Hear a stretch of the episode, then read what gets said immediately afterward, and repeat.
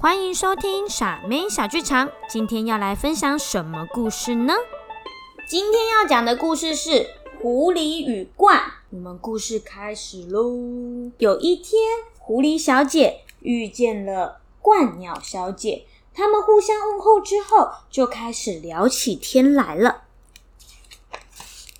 经过了一阵子的闲聊，天色渐渐变暗，因此狐狸小姐对鹳鸟小姐说：“我家离这儿不远，不妨到我家共进晚餐吧。”鹳鸟小姐很开心的就接受了这个邀请。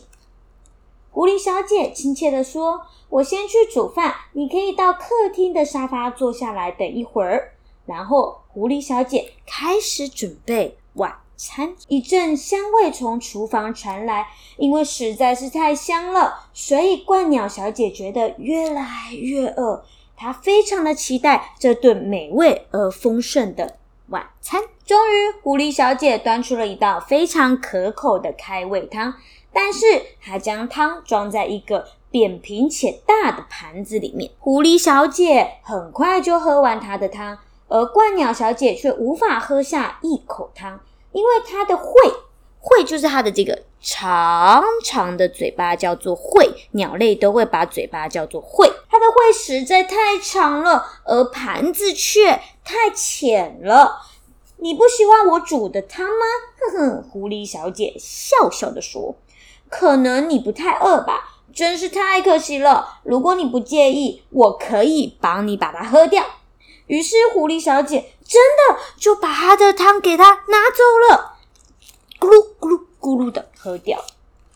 哦，亲爱的鹳鸟小姐心里觉得非常的难过，受到了侮辱，于是说。为了谢谢你的招待，明天早上请你到我家吧，换我准备丰盛的早餐招待你。鹳鸟小姐空着肚子，咕噜咕噜咕噜，啊，肚子好饿的，回家。隔天，狐狸小姐起了一个大早，啊，感觉食欲特别好。很快的，她想起来了，她和鹳鸟小姐的早餐约会时间，嗯。起床了，小朋友，吃早餐喽！你今天吃什么早餐呢？于是他赶紧穿好衣服，就跑到了鹳鸟小姐的家。你看，他还穿上他的大衣哦。那时，狐狸小姐的肚子已经非常的饿。叮咚，叮咚，非常欢迎你，鹳鸟小姐亲切的说。问候了，狐狸小姐，请进，请进，餐桌已经摆好了，再一会儿早餐就可以上桌了。狐狸小姐已经准备好要大快朵颐一番，她期待着美丽的食物从厨房端出来，满心欢喜的等待着即将上桌的早餐。你看她的脸，看起来就是一副好想要吃的样子哦。看。鹳鸟小姐的脸是不是跟刚刚狐狸小姐的脸一样，都有一点点奸诈？鹳鸟小姐端出两杯散发着阵阵香味的浓汤，然而装着汤的容器却是窄而长的杯子。哇哇！你猜狐狸小姐这一次可以喝到汤吗？你猜什么？哦，你猜可以的。比一个圈圈，你猜不行的，比一个凹嘟嘟的叉叉。好，选好了吗？那我们来公布答案喽。由于杯口又长又窄，而狐狸小姐的嘴巴太宽了，根本没有办法喝到杯子里面的汤。